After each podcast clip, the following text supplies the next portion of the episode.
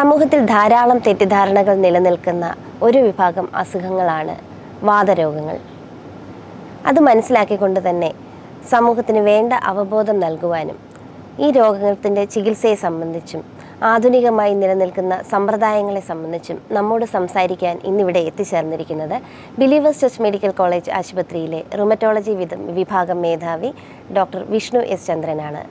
Sir ഈ പരിപാടിയിലേക്ക് ഹൃദ്യമായ സ്വാഗതം. നമസ്കാരം. പ്രാഥമികമായ ഒരു ചോദ്യത്തിൽ നിന്ന് തന്നെ ഞാൻ ആരംഭിക്കുകയാണ്. റുമറ്റോളജി എന്ന് പറഞ്ഞാൽ എന്താണ്?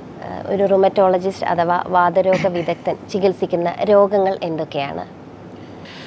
റുമറ്റോളജി എന്നത് അല്ലെങ്കിൽ വാതരോഗ വിഭാഗം എന്നത് ജനറൽ മെഡിസിന്റെ അല്ലെങ്കിൽ മെഡിസിന്റെ അണ്ടറിൽ വരുന്ന ഒരു സബ് സ്പെഷ്യാലിറ്റിയാണ് ഒരു റുമറ്റോളജിസ്റ്റ് എന്നാൽ ഒരു ഫിസിഷ്യൻ പിന്നീട് ഒരു റുമറ്റോളജി അല്ലെങ്കിൽ വാതരോഗങ്ങളെ പറ്റി കൂടുതൽ ദീർഘമായി പഠിക്കുകയും അതിൽ സ്പെഷ്യലൈസ് ചെയ്യുന്നൊരു ഡോക്ടറാണ് റുമറ്റോളജിസ്റ്റ് സോ ഒരു റുമറ്റോളജിസ്റ്റിന്റെ മെയിൻ കടമ എന്നത് പല രോഗികളും പല അസുഖങ്ങളായി നമ്മുടെ അടുക്ക വരുന്നുണ്ട്. അതിനെല്ലാം ഇൻഫെക്ഷൻ അങ്ങനെ ഒരു ലേബൽ ഉണ്ടാകുന്നതാണ്. എന്നാൽ മിക്കവാറുമുള്ള രോഗികൾ ജോയിന്റ് പെയിനായി എത്തുമ്പോൾ പലപ്പോഴും അത് ഒരു ട്രോമയുടെ ഭാഗമായിട്ടാക്കാം ട്രോമ എന്നാൽ ഒരു ഒടിവോ ഒരു ചതവോ എന്നതിന് ഉപരി ചിലപ്പോൾ തട്ടുന്നതോ മുട്ടുന്നതോ അങ്ങനെയൊക്കെ ഉണ്ടാകുന്ന ഒരു വേദനയായിരിക്കാം. എന്നാൽ നമ്മുടെ ബോഡിയുടെ ഒരു പ്രതിരോധ കോശങ്ങളുടെ ഒരു ഓവർ ആക്ടിവിറ്റി കാരണമുണ്ടാകുന്ന ചില അസുഖങ്ങൾ. അത് ചിലപ്പോൾ ജോയിന്റ് പെയിനായിട്ടായിരിക്കാം പ്രസന്റ് ചെയ്യുക. അല്ലെങ്കിൽ ചിലപ്പോൾ അവർക്കൊരു പനിയായിട്ടായിരിക്കാം ഉണ്ടാവുക. അല്ലെങ്കിൽ മറ്റ് അവയവങ്ങളെ അതായത് ലങ്സ് കണ്ണുകൾ കിഡ്നി എന്നീ അസുഖങ്ങളെയൊക്കെ ബാധിക്കുന്ന ഒരു രോഗമായി കാണാറുണ്ട്. അപ്പോൾ ഇങ്ങനെ മൾട്ടി സിസ്റ്റം ഉണ്ടാകുന്ന അല്ലെങ്കിൽ ഒന്നിലധികം അവയവങ്ങളിൽ ബാധിക്കുന്ന ഒരു രോഗത്തെ അതിന്റെ ഒരു കറക്റ്റ് ഡയഗ്നോസിസിൽ കൊണ്ടുവരിക എന്നതാണ് മുഖ്യ കർത്തവ്യം. അപ്പോൾ ഒരു റുമറ്റോളജിസ്റ്റ് ജോയിന്റ് പെയിൻ മാത്രമല്ല മറ്റ് അവയവങ്ങളുടെ ഇൻഫ്ലമേറ്ററി ഡിസീസിനെയും അല്ലെങ്കിൽ നീർവീഴ്ചയെയും കണ്ടെത്തി. ഇപ്പോൾ ഒരു പേഷ്യന്റിന് കിഡ്നിക്കൊരു പ്രശ്നമുണ്ട് അതിന്റെ കൂടെ തന്നെ കണ്ണിനൊരു പ്രശ്നമുണ്ട് ഞരമ്പുകൾക്കൊരു പ്രശ്നമുണ്ട്. അപ്പോൾ ഇതിനെയെല്ലാം കൂട്ടിണ കൂട്ടി ഇണക്കി ഒരു ഒറ്റ ഒരു അസുഖത്തിന്റെ അണ്ടറിൽ കൊണ്ടുവരിക എന്നതാണ് ഒരു റുമറ്റോളജിസ്റ്റിന്റെ മെയിൻ ലക്ഷ്യം. ഏതൊക്കെ പ്രായക്കാരിലാണ് ഈ വാതരോഗങ്ങൾ കൂടുതലായും കാണ- കണ്ടുവരുന്നത്? മുതിർന്നവരിലാണ് അല്ലെങ്കിൽ പ്രായപ്പെട്ടവരിലാണ് വാതരോഗങ്ങൾ സ്ഥിരമായി കാണുന്നതെന്ന് വളരെയധികം വ്യാപകമായ ഒരു അറിവാണ്. കുട്ടികളിലും ഇത് കാണാറുണ്ടോ? അതെ. നമുക്ക് സാധാരണയായി അറിയപ്പെടുന്ന ഒരു വാതരോഗത്തിന്റെ ഒരു പ്രായം എന്ന് പറയുന്നത് വാർദ്ധക്യത്തിൽ ഉണ്ടാകുന്ന ഒരു അസുഖം എന്നാണ് എല്ലാവരും കരുതി വച്ചിരിക്കുന്നത്. എന്നാൽ ആറുമാസം പ്രായമുള്ളവരിൽ മുതൽ ഈ രോഗം കണ്ടുവരാറുണ്ട്. ആറു മാസത്തിന് താഴെയുള്ളവരിലും ഇമ്മ്യൂണിറ്റി റിലേറ്റഡ് ആയിട്ടുള്ള ഡിസീസസുകൾ ഉണ്ടാകാറുണ്ട്. ഇമ്മ്യൂണിറ്റി എന്ന് പറഞ്ഞു കഴിഞ്ഞാൽ നമ്മുടെ പ്രതിരോധ കോശങ്ങൾ. ചിലർക്ക് പ്രതിരോധ കോശങ്ങൾ കുറവായിരിക്കാം. അങ്ങനെയുള്ളവരിൽ ഇമ്മ്യൂണോ ഡെഫിഷ്യൻസി സിൻഡ്രോം എന്ന് പറയുന്ന അസുഖം ഉണ്ടാകാറുണ്ട്. ഇമ്മ്യൂണോ ഡെഫിഷ്യൻസി കൊണ്ട് അവർക്ക് ബി സി ജി വാക്സിനേഷൻ എടുക്കുമ്പോൾ which is a live vaccine അതായത് ബി സി ജി വാക്സിൻ എടുക്കുമ്പോൾ തന്നെ ആ വാക്സിൻ മൂലം ഉണ്ടാകുന്ന ഇൻഫെക്ഷനുകൾ ഉണ്ടാകാറുണ്ട്. പിന്നെ വിട്ട് വിട്ട് വരുന്ന പനി വെയിറ്റ് വെക്കാതിരിക്കുക അല്ലെങ്കിൽ ഉയരം വെക്കാതിരിക്കുക എന്നീ പ്രശ്നങ്ങളിലൂടെ പോകുന്ന കുട്ടികൾ പലപ്പോഴും ഒരു ഇമ്മ്യൂണോ ഡെഫിഷ്യൻസി അസുഖത്തിന്റെ ഭാഗമായി ഉണ്ടാകുന്ന ചികിത്സയിലേക്കാണ് തിരിയേണ്ടത്. അപ്പോൾ അത് അവിടെ തൊട്ട് തുടങ്ങുന്നു ഒരു റുമറ്റോളജിന്റെ ഏജ് ഗ്രൂപ്പ് അല്ലെങ്കിൽ റുമറ്റോളജി അസുഖങ്ങളുള്ളവരുടെ ഒരു ഏജ് ഗ്രൂപ്പ് എന്ന് പറയുന്നത്. പിന്നീട് ആറുമാസം പ്രായത്തിന് ശേഷം പതിനാറ് വയസ്സിന് താഴെയുള്ള കുട്ടികളിൽ ഉണ്ടാകുന്ന വാതരോഗങ്ങൾക്ക് നമ്മൾ ജൂനാൽ ഇഡിയോപ്പതി കാർത്രൈറ്റിസ് എന്നാണ് പറയുന്നത്. ഇത് ആർത്രൈറ്റിസിന്റെ മാത്രം ഒരു ക്ലാസിഫിക്കേഷനാണ്. ആർത്രൈറ്റിസ് എന്നാൽ ജോയിന്റുകൾ ഉണ്ടാകുന്ന നീർക്കെട്ട്. ചില ആൾക്കാരിൽ ഈ നീർക്കെട്ട് വരുന്നതിന് മുന്നായി പനിയായിട്ടായിരിക്കും ചിലപ്പോൾ അല്ലെങ്കിൽ കുട്ടികളിൽ ചിലപ്പോൾ വിട്ടുമാറാത്ത പനി. ദിവസേന ഒരു രണ്ടോ മൂന്നോ വട്ടം പനി വരിക. പാരസ്റ്റമോൾ കൊടുക്കാണ്ടിരുന്നു കഴിഞ്ഞാൽ വീണ്ടും പനി കൂടുക. ആന്റിബയോട്ടിക് കഴിച്ചാലും ഈ പനി വിട്ടുമാറാതെ നിൽക്കുക. ഒരു അണുബാധയെ കണ്ടെത്താൻ പറ്റാതെ വരിക. എന്നിവയാണ് ഒരു ജുവനൽ ഇഡിയോപാർത്തിക് ആർത്രൈറ്റിസ് അല്ലെങ്കിൽ ജെ ഐ എ എന്ന് ചുരുക്കത്തിൽ വിളിക്കുന്ന ഈ അസുഖത്തിന്റെ ഒരു തുടക്കത്തെ ലക്ഷണം. പിന്നീട് ചിലപ്പോൾ അത് കണ്ണിനെ ബാധിക്കാം. യു വി ഐറ്റിസ് എന്ന അസുഖമായി അത് കണ്ണിനെ ബാധിക്കാം. ഈ ഇങ്ങനെ യു വി ആയിട്ട് സാകുന്ന കുട്ടികൾക്ക് പിന്നീട് കാഴ്ചയിൽ വളരെയധികം കുറവുണ്ടാകുകയും ചിലപ്പോൾ കോർണിയ അല്ലെങ്കിൽ കൃഷ്ണമണി മാറ്റി വെക്കേണ്ടി വരികയും ഒക്കെ ചെയ്യാറുണ്ട്. അപ്പോൾ ഇതൊരു പ്രിവെന്റീവ് ഐ ഡിസീസിന്റെയും കൂടെ ഒരു കാരണമാണ്. അതായത് കണ്ണിനുണ്ടാകുന്ന ഇൻഫ്ലമേഷൻ അങ്ങനെ യൂവിയൈറ്റിസ് എന്ന് പറയുന്ന അസുഖം അല്ലെങ്കിൽ സ്ക്ലിയറൈറ്റിസ് കണ്ണിന് ചുവപ്പ് ഉണ്ടാകുക കണ്ണ് അനക്കുമ്പോൾ ഉണ്ടാകുന്ന വേദന എന്നിങ്ങനെ വരാറുണ്ട്. എന്നാൽ ഈ ജോയിന്റിനുണ്ടാകുന്ന അസുഖം അല്ലാണ്ടും വാതരോഗങ്ങളുണ്ട് കുട്ടികളിൽ. കണക്റ്റീവ് ടിഷ്യൂ ഡിസോർഡർ എന്നാണ് ഇതിന് പറയുന്നത്.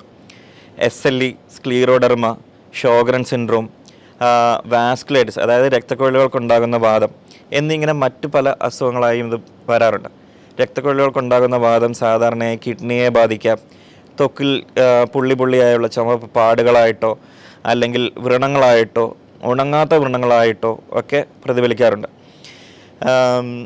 പിന്നീട് പ്രായം കടക്കും ഒരു പതിനാറ് വയസ്സിന് മേളിലുള്ളവരിൽ ഉണ്ടാകുന്ന ഇൻഫ്ലമേറ്ററി ആർത്രൈറ്റിസ് പ്രധാനമായും നമുക്കറിയാവുന്നത് റുമറ്റോഡ് ആർത്രൈറ്റിസിനെ പറ്റിയാണ്. മറ്റ് ആർത്രൈറ്റിസുകളുമുണ്ട് സ്പോണ്ടൈലോ ആർത്രൈറ്റിസ് അല്ലെങ്കിൽ സീറോ നെഗറ്റീവ് ആർത്രൈറ്റിസ് എന്നീ അസുഖങ്ങളിലായിട്ടാണ് വലിയവരിൽ ആർത്രൈറ്റിസ് കാണുന്നത്. പലപ്പോഴും നമുക്കറിയാം എല്ലാവരും റൊമറ്റോഡ് ഫാക്ടറാണ് ആദ്യമേ ജോയിന്റ് ഒരു വേദനയായി വരുമ്പോൾ ആ ഓടിച്ചെന്ന് ചെയ്യുന്നൊരു ടെസ്റ്റ് എന്നാൽ സീറോ നെഗറ്റീവ് ആർത്രൈറ്റിസിൽ റൊമറ്റോഡ് ഫാക്ടറോ അല്ലെങ്കിൽ ആന്റി സി സി പിയോ എനെ ഒന്നും പോസിറ്റീവ് ആകാണ്ട് തന്നെ അവർക്ക് ആർത്രൈറ്റിസ് ഉണ്ടാകാറുണ്ട്. ഇതെല്ലാം ഒരു ഇൻഫ്ലമേറ്ററി ആർത്രൈറ്റിസ് അതായത് നമ്മുടെ പ്രതിരോധ കോശങ്ങളുടെ അതിപ്രസരം മൂലം അല്ലെങ്കിൽ ഓവർ ആക്ടിവിറ്റി മൂലം നമ്മുടെ ജോയിന്റുകളിൽ ഉണ്ടാകുന്ന ഒരു ഇൻഫ്ലമേഷനെയാണ് ഈ ആർത്രൈറ്റിസായി കാണപ്പെടുന്നത്. എന്നാൽ കുട്ടികളിൽ എന്ന പോലെ തന്നെ S L E Sjogren syndrome എന്നീ അസുഖങ്ങൾ മുതിർന്നവരിലും കാണാറുണ്ട്. ഷോഗ്രൻ സിൻഡ്രോം എന്നാൽ നമ്മുടെ കണ്ണിലെ കൃഷ്ണ കണ്ണിലെ കണ്ണുനീരുണ്ടാകുന്ന ഗ്രന്ഥികൾ അല്ലെങ്കിൽ വായിൽ ഉമിനീരുണ്ടാകുന്ന ഗ്രന്ഥികൾ. ഈ ഗ്രന്ഥികളിലെല്ലാം പ്രതിരോധ കോശങ്ങൾ ചെന്ന് അടിഞ്ഞിരുന്ന് അവിടെ മുണ്ടിനീർ പോലൊക്കെ നീർ നീർവീഴ്ച ഉണ്ടാക്കുക അല്ലെങ്കിൽ കണ്ണുനീർ ഗ്രന്ഥികളിൽ നീർവീഴ്ച ഉണ്ടാക്കുക. ഇന്ന് കണ്ണുനീർ ഇല്ലാണ്ട് വരിക അല്ലെങ്കിൽ ഉമിനീർ ഇല്ലാണ്ട് വരിക എന്നൊരു കണ്ടീഷനിലേക്ക് കൊണ്ടുപോകാറുണ്ട്. അവർക്കെല്ലാം കണ്ണിന് ചൊറിച്ചിലായിട്ടായിരിക്കും ആദ്യമേ അനുഭവപ്പെടുക. അല്ലെങ്കിൽ ഭക്ഷണം ഇറക്കുമ്പോഴോ അല്ലെങ്കിൽ ഒത്തിരി നേരം സംസാരിക്കുമ്പോഴോ ഉണ്ടാകുന്ന വായലുണക്കം ഇതെല്ലാമാണ് മെയിൻ ലക്ഷണങ്ങൾ. പിന്നെ വാസ്കുലൈറ്റിസ് മുതിർന്നവരിലും ഇതേപോലെ തന്നെ വരാം.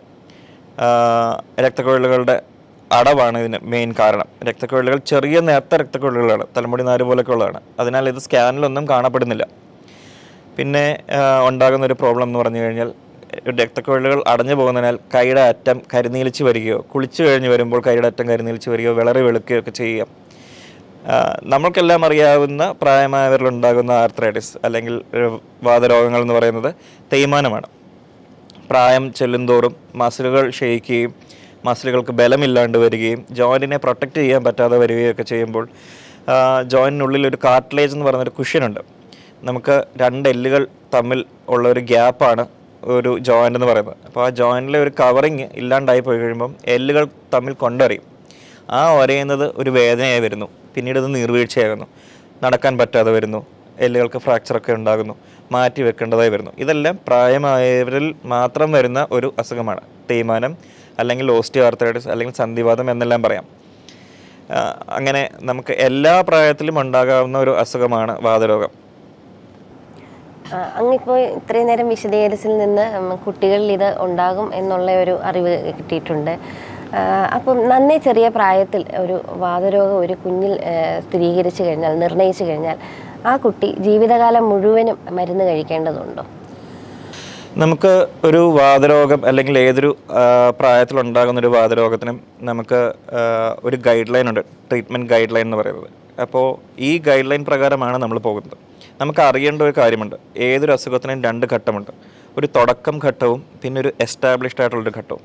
വാതരോഗങ്ങൾക്കും അതുപോലെ തന്നെയാണ്. ഏർലി ഡിസീസും അതേപോലെ തന്നെ എസ്റ്റാബ്ലിഷ് ഡിസീസും ഏർലി ഡിസീസ് എന്ന് പറയുന്നത് ഈ വാതരോഗം തുടങ്ങി ഒരു വർഷത്തിനുള്ളിലുള്ളൊരു കാലയളവാണ്. അതും ആദ്യത്തെ മൂന്ന് മാസമാണെങ്കിൽ ഏറ്റവും വെരി ഏർലി ഡിസീസ് എന്നാണ് പറയുന്നത്. അപ്പോൾ ഈ വെരി ഏർലി ഡിസീസിലുള്ള ആൾക്കാർ അപ്പോൾ തന്നെ ട്രീറ്റ് ചെയ്യുകയാണെങ്കിൽ അവരുടെ മരുന്നുകൾ നിർത്താൻ പറ്റുന്നതാണ്. അതൊക്കെ പുതിയൊരു കണ്ടുപിടുത്തമാണ്. പലപ്പോഴും ഈ രോഗികൾ എത്താൻ വൈകുകയും അല്ലെങ്കിൽ മറ്റ് ചികിത്സാ രീതികളിൽ ചെന്ന് ചാടുകയും അവരുടെ ജോയിന്റുകളിലൊക്കെ ഡാമേജ് വന്നതിന് ശേഷം ഒരു എസ്റ്റാബ്ലിഷ് ഡിസീസായിട്ട് വന്നത് കഴിഞ്ഞാൽ അവരുകൾ അവരുടെ ജോയിന്റുകളിൽ മാറ്റങ്ങൾ വരികയും അല്ലെങ്കിൽ ഡീഫോമിറ്റി വരികയും പെർമനന്റ് ആയിട്ട് അവർക്ക് മരുന്നെടുക്കേണ്ടതായിട്ടും വരുന്നുണ്ട്.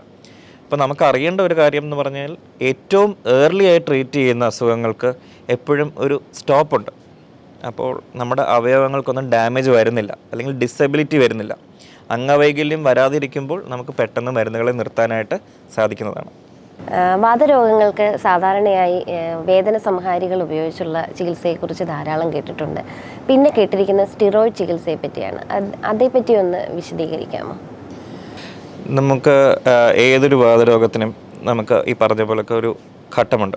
വരുന്ന ഘട്ടത്തിൽ പേഷ്യന്റ് അതി അതിഭയങ്കരമായ വേദനയിലൂടെയോ അല്ലെങ്കിൽ മറ്റ് ജോയിന്റ് അല്ലെങ്കിൽ ഓർഗൻ ഡാമേജിലൂടെ ആയിരിക്കും പേഷ്യന്റ് പോയിക്കൊണ്ടിരിക്കുന്നത്. ജോയിന്റ് ഇൻഫ്ലമേഷനിലൂടെ ആയിരിക്കും. അപ്പോൾ ആ നീർക്കെട്ട് അല്ലെങ്കിൽ ഇൻഫ്ലമേഷൻ എന്ന് പറയുന്ന ഘട്ടത്തെ നമുക്ക് ട്രീറ്റ് ചെയ്യാൻ വേണ്ടിയിട്ടാണ്.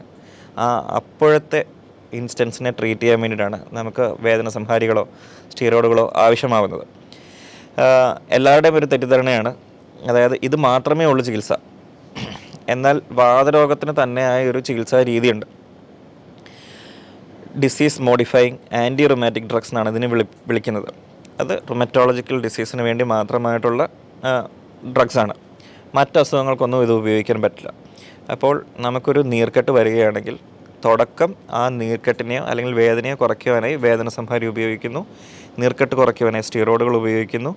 പിന്നീട് അതായത് വിത്തിൻ കപ്പിൾ ഓഫ് ഡേയ്സ് കുറച്ച് ദിവസങ്ങൾക്കുള്ളിൽ തന്നെ അവരെ മറ്റ് മരുന്നുകളിലേക്ക് സ്റ്റാർട്ട് ചെയ്യേണ്ടതാണ് അല്ലെങ്കിൽ തുടങ്ങി വെക്കേണ്ടതാണ്. പിന്നീട് അതിന്റെ ഡോസ് പ്രോപ്പറായ ഒരു ഡോസിലേക്ക് എത്തിക്കേണ്ടതുമാണ് ഇപ്പ- ഇപ്പോഴത്തെ കറണ്ട് ട്രീറ്റ്മെന്റ് സ്ട്രാറ്റജി അല്ലെങ്കിൽ ട്രീ ചികിത്സാ രീതി എന്തെന്ന് വെച്ച് കഴിഞ്ഞാൽ ട്രീറ്റ് ടു ടാർഗറ്റ് എന്നതാണ്.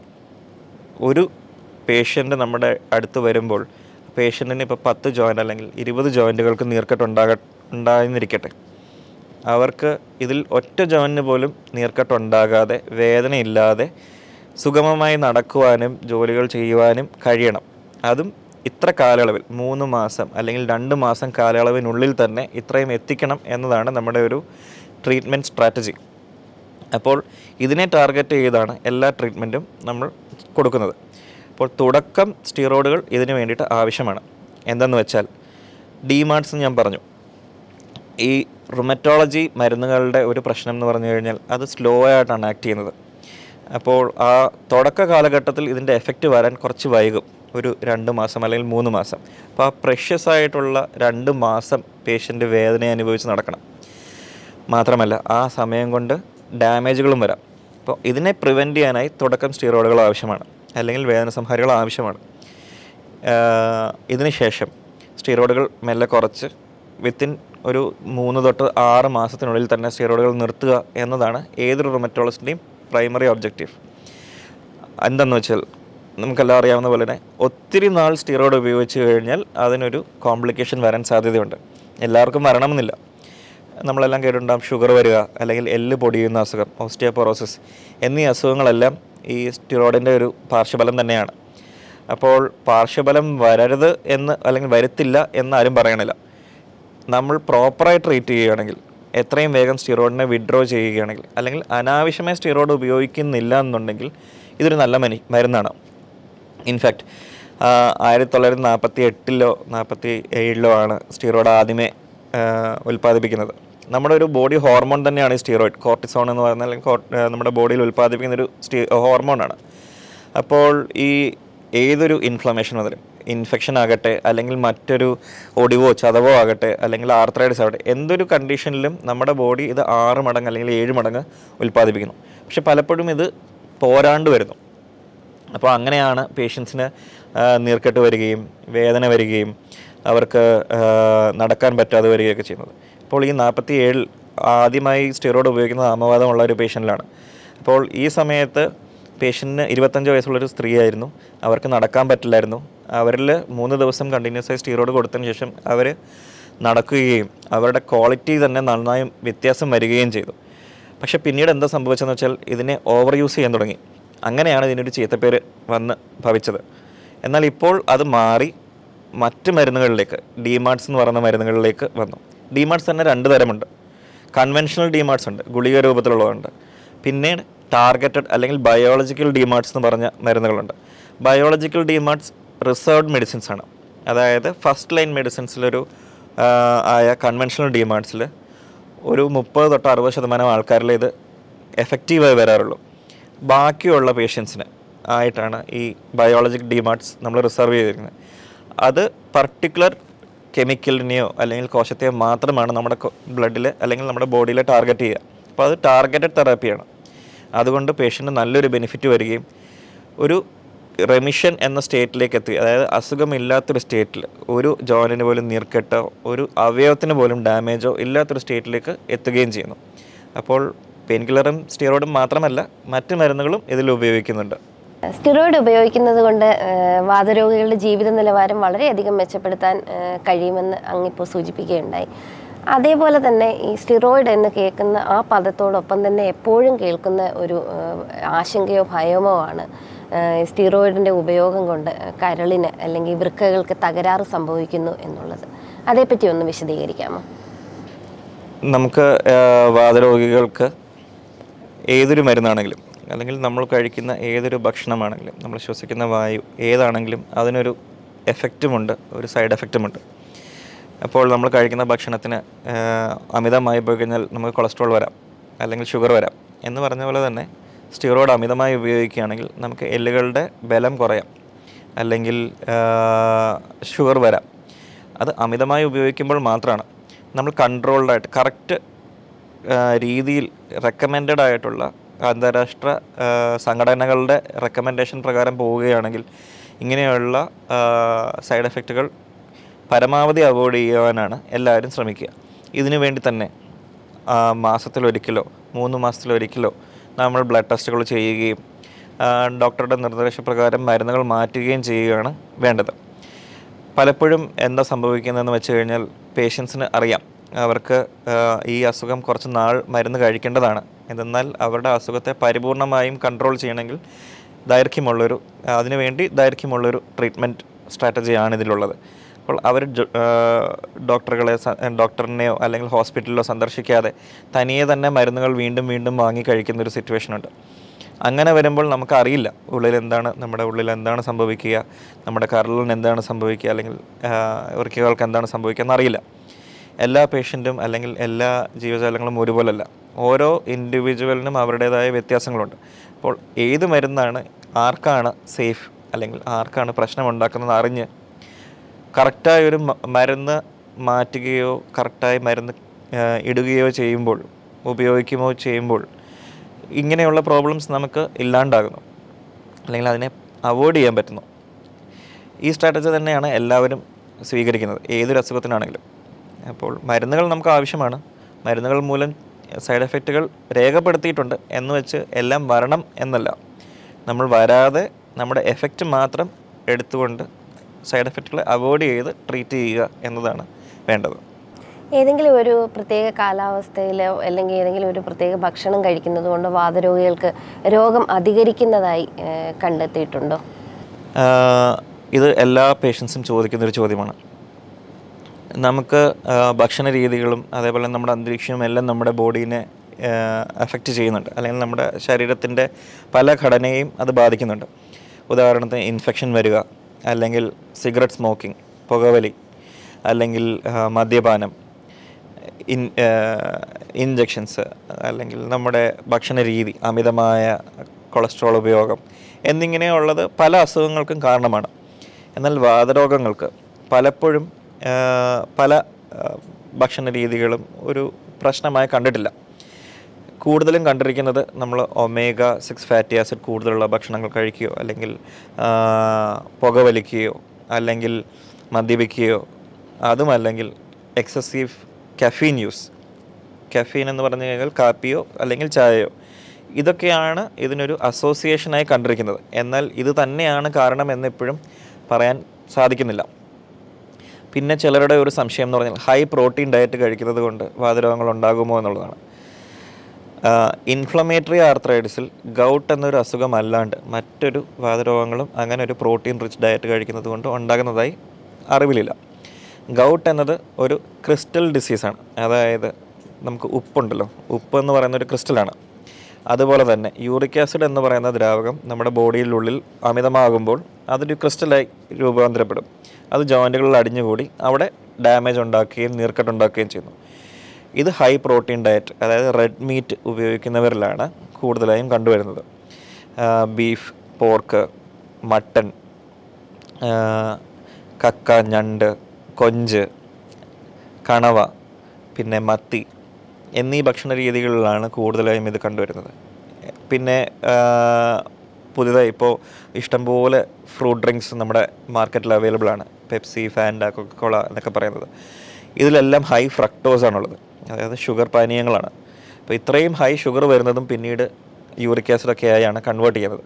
അപ്പോൾ ഇങ്ങനെയുള്ള ഒരു സിറ്റുവേഷനിൽ മാത്രമാണ് യൂറിക് ആസിഡ് ക്രിസ്റ്റൽസ് ഉണ്ടാകുന്നത്. അല്ലെങ്കിൽ നമ്മുടെ കോശങ്ങൾ തന്നെ ദ്രവിച്ചു പോകണം. യൂറിക് ആസിഡ് എന്നത് ഒരു പ്രോട്ടീൻ ഡീജനറേഷന്റെ അല്ലെങ്കിൽ പ്രോട്ടീൻ ദ്രവിപ്പിച്ചുണ്ടാകുന്നതിന്റെ ഒരു എൻ പ്രോഡക്റ്റാണ് വേസ്റ്റാണ് അപ്പോൾ ആ വേസ്റ്റ് നമ്മുടെ ബോഡിയിൽ നിന്നും പോകാനുള്ളൊരു സമയമുണ്ട്. എന്നും ഹൈ ഡെയിലി ഒരു അഞ്ചാറ് ഫ്രൂട്ട് ഡ്രിങ്ക്സ് കഴിക്കുക അല്ലെങ്കിൽ പ്രോട്ടീൻ റിച്ച് ആയിട്ടുള്ള ബീഫ് കഴിക്കുക മട്ടൺ കഴിക്കുക. ഇങ്ങനെയുള്ളവരിൽ ആ യൂറിക് ആസിഡ് ക്ലിയറൻസ് ഉണ്ടാകുന്നില്ല. അല്ലെങ്കിൽ യൂറിക് ആസിഡ് ബോഡിയിൽ നിന്നും പോകുന്നില്ല. ചിലർക്ക് അതിന് കഴിവില്ല ഉണ്ടാകില്ല. അതായത് അവരുടെ കിഡ്നികൾക്ക് അല്ലെങ്കിൽ അതിനെ ഫിൽട്ടർ ചെയ്ത് കളയാനുള്ളൊരു കഴിവുണ്ടാവില്ല. അല്ലെങ്കിൽ ഒത്തിരിയായി അബ്സോർബ് ചെയ്യുന്ന കണ്ടീഷൻ. എന്നീ സിറ്റുവേഷനിലാണ് ക്രിസ്റ്റൽ ആർത്രപ്പതി ഉണ്ടാകുന്നത്. എന്നാൽ സാധാരണ വാതരോഗങ്ങളിൽ പ്രോട്ടീൻ റിച്ച് ഡയറ്റ് കഴിക്കുന്നത് ഒരു പ്രശ്നമായി വരാറില്ല. ഈ വാദസംബന്ധമായ അസുഖങ്ങളുള്ളവർക്ക് സാധാരണ കുടുംബജീവിതം സാധ്യമാണ്? ഇത് ഏതൊരു അസുഖത്തെ പോലെയും നമുക്ക് നിയന്ത്രിക്കാവുന്ന ഒരു അസുഖമാണ്. അപ്പോൾ എല്ലാവരുടെയും ഒരു ആശങ്ക സ്ത്രീകളുടെ പ്രത്യുത്പാദന ശേഷിയോ അല്ലെങ്കിൽ കുട്ടികളുണ്ടാകാനുള്ള ഒരു കഴിവോ ഇതൊക്കെയാണ് എല്ലാവരുടെയും ഒരു ആശങ്ക. ഈ മരുന്നുകൾ കഴിക്കുന്നതും ഇതെല്ലാം ഒരു ആശങ്കയാണ്. നമുക്ക് സ്റ്റാറ്റിസ്റ്റിക്സ് നോക്കുകയാണെങ്കിൽ ആമവാദമുള്ള ഒരാൾക്ക് അതിന്റെ അല്ലെങ്കിൽ ഒരു സ്ത്രീയുടെ നെക്സ്റ്റ് ജനറേഷൻ കുട്ടിക്ക് ഉണ്ടാകാനുള്ളൊരു സാധ്യത ഉണ്ടോ എന്ന് ചോദിച്ചു കഴിഞ്ഞാൽ ഒരു രണ്ട് മുതൽ അഞ്ച് ശതമാനം വരെ സാധ്യതയേ ഉള്ളൂ. അതിൽ ഉണ്ടായ ഒരു ഒരു സ്ത്രീക്കൊരു റുമറ്റോഡ് ആർത്രൈഡ്സ് ഉണ്ടായാൽ നെക്സ്റ്റ് ജനറേഷൻ ഉണ്ടാകണമെന്ന് നിർബന്ധമില്ല. എന്നാൽ H L A B twenty seven positive ആയിട്ടുള്ള സീറോ നെഗറ്റീവ് ആർത്രൈറ്റിസ് എന്ന് പറയുന്ന ആൾക്കാർക്ക് ഒരു ഇരുപത്തഞ്ച് ശതമാനം റിസ്ക് ഉണ്ട്. ഇവർക്ക് ആർത്രൈഡിസ് വരാൻ അല്ലെങ്കിൽ സീറോ നെഗറ്റീവ് ആർത്രൈഡിസ് വരാനുള്ള സാധ്യത പിന്നെയും കൂടുന്നത് പുരുഷന്മാരാണ് അല്ലെങ്കിൽ ആൺകുട്ടികളാവുകയാണെങ്കിലാണ് അപ്പോൾ റിസ്ക് ഉണ്ട് പക്ഷേ എല്ലാ കുട്ടികൾക്കും അങ്ങനെ ഉണ്ടാവുകയില്ല. പിന്നെ ഗർഭം ധരിക്കാനുള്ള കപ്പാസിറ്റി ചില അസുഖങ്ങൾ പ്രഗ്നൻസി ഉണ്ടാകുകയാണെങ്കിലും അത് അലസി പോകുവാനുള്ള അല്ലെങ്കിൽ പ്രഗ്നൻസി കണ്ടിന്യൂ ചെയ്തു പോകാൻ പറ്റാതെ വരുന്നു. പലപ്പോഴും A P S antiphospholipid syndrome എന്ന് പറയുന്ന അസുഖത്തിലാണ് ഈ ഒരു പ്രശ്നം കണ്ടിരിക്കുന്നത്. അതായത് നമ്മുടെ പ്ലാസന്റ കുട്ടിക്ക് രക്തം കിട്ടേണ്ടത് അമ്മയിൽ നിന്നും രക്തം കിട്ടേണ്ടത് ഈ പ്ലാസന്റ വഴിയാണ്. ഈ പ്ലാസന്റയിൽ രക്തം കട്ട പിടിക്കുകയും രക്തം പോ കുട്ടിയിലേക്ക് ചെല്ലാതിരിക്കുകയും ചെയ്യുന്ന ഒരു കണ്ടീഷനുണ്ട്. അത് രണ്ടാം ട്രൈമിസ്റ്റർ അല്ലെങ്കിൽ രണ്ടാം ഘട്ടത്തിലേക്ക് കടക്കുമ്പോഴാണ് സാധാരണ ഇങ്ങനെ പ്രോബ്ലംസ് ഉണ്ടാകുന്നത്. ചിലപ്പോൾ പ്രഗ്നൻസിയുടെ എൻഡ് ആകുമ്പോൾ കുട്ടി ഈ സ്ത്രീകളിൽ ബി പി കൂടുകയും അല്ലെങ്കിൽ ശനി പോലൊക്കെ വരികയും ഒക്കെ ഈ അസുഖത്തിൽ കാണാറുണ്ട്. ഇതെല്ലാം ഈ രക്തം ക്ലോട്ടാകുന്നത് കൊണ്ടാണ്. പിന്നെ ചില അസുഖങ്ങൾ ഞാൻ നേരത്തെ സൂചിപ്പിച്ചിരുന്നു ഷോഗ്രൻ സിൻഡ്രോം എന്ന് പറഞ്ഞൊരു അസുഖമുണ്ട്. അതിൽ ഒരു ആന്റിബോഡി നമ്മുടെ കുട്ടികളിലേക്ക് അമ്മയിൽ നിന്നും കടന്നു പോകാം. അത് ഒരു ഒരു ശതമാനം റിസ്ക് മാത്രമേ ഉള്ളൂ. അപ്പോൾ അങ്ങനെയുള്ള കുട്ടികളിൽ ഹാർട്ടിന് ചെറിയ ഒരു ഫൈബ്രോസിസ് ഉണ്ടാകാനുള്ളൊരു സാധ്യതയുണ്ട്. ഇതെല്ലാം പ്രിവെന്റബിൾ ആണ് ഇതെല്ലാം ട്രീറ്റബിളാണ്. ഇതൊന്നും ഇതൊക്കെ ഇങ്ങനെയുള്ള അസുഖങ്ങളുള്ള അല്ലെങ്കിൽ വാതരോഗങ്ങളുള്ളവർക്ക് എല്ലാവർക്കും ഇങ്ങനെ വരണം എന്നല്ല. അത് നമ്മൾ കറക്റ്റായിട്ട് ട്രീറ്റ് ചെയ്ത് ഡിസീസിന്റെ ഏറ്റവും മിനിമം ഉള്ള സ്റ്റേജ് അല്ലെങ്കിൽ ഡിസീസ് ഏറ്റവും കുറവുള്ള സമയത്താണ് ഗർഭം ധരിക്കേണ്ടതും ഗർഭം കണ്ടിന്യൂ ചെയ്യേണ്ടതും. അങ്ങനെയുള്ളപ്പോൾ പൂർണമായും ഒരു ഹെൽത്തി കുട്ടീനെ അല്ലെങ്കിൽ ഹെൽത്തി ബേബീനെ ഉണ്ടാക്കുവാനായി ആ ഫാമിലിക്ക് കഴിയുന്നതാണ്. അത് കുട്ടികളുടെ പ്രത്യുൽപാദന ശേഷി കുറയുന്നു. അങ്ങനെയൊന്നും ഈ അസുഖങ്ങൾക്കില്ല. വളരെ ചുരുങ്ങിയ സമയം കൊണ്ട് വളരെ ദീർഘമായി തന്നെ അങ്ങ് വാതരോഗങ്ങളെ സംബന്ധിച്ച് നല്ല ഒരു അവബോധം സൃഷ്ടിച്ചു. ഇത് കേട്ടുകൊണ്ടിരിക്കുന്ന ആർക്കെങ്കിലും ഇതുപോലത്തെ രോഗസം രോഗം എന്തെങ്കിലും ലക്ഷണങ്ങൾ തോന്നുന്നുണ്ട് അല്ലെങ്കിൽ കുടുംബത്തിൽ ആർക്കെങ്കിലും ഇതുപോലെ വാതരോഗമുള്ളവരുണ്ട് എങ്കിൽ അല്ലെ അറിയുന്ന ആർക്കെങ്കിലും ഉണ്ടെങ്കിൽ എത്രയും പെട്ടെന്ന് ഒരു വാദരോഗ വിദഗ്ധനെ കാണണമെന്ന് ഈ പരിപാടിയിലൂടെ ഞങ്ങൾ പ്രത്യേകം അപേക്ഷിക്കുകയാണ്. ഈ പരിപാടി കൊണ്ട് എല്ലാവർക്കും ഇതേ പറ്റിയുള്ള അറിവുകൾ കൃത്യമായി ലഭിച്ചു എന്ന് തന്നെ വിശ്വസിക്കുന്നു. ഏറ്റവും നേരത്തെ ചികിത്സിച്ചാൽ മാറുന്ന ഒരു അസുഖം തന്നെയാണ് ഈ വാതരോഗ വിഭാഗത്തിൽപ്പെട്ട എല്ലാ അസുഖങ്ങളും എന്നാണ് ഡോക്ടർ വിഷ്ണു എസ് ചന്ദ്രൻ ഈ സംഭാഷണത്തിലൂടെ സൂചിപ്പിച്ചിരിക്കുന്നത്. കേട്ടുകൊണ്ടിരിക്കുന്ന എല്ലാവർക്കും നന്ദി. ഡോക്ടറുടെ വിലയേറിയ സമയത്തിന് ഇത്രയും നേരം ഞങ്ങളോടൊപ്പം ചെലവഴിച്ചതിന് വളരെയധികം നന്ദി.